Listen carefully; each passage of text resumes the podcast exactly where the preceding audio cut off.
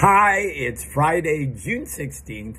On this date in 1858, Abraham Lincoln said, The slavery issue has to be resolved. A house divided against itself cannot stand.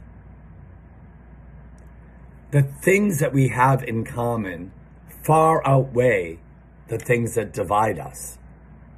Let's unite today and show the way by being leaders.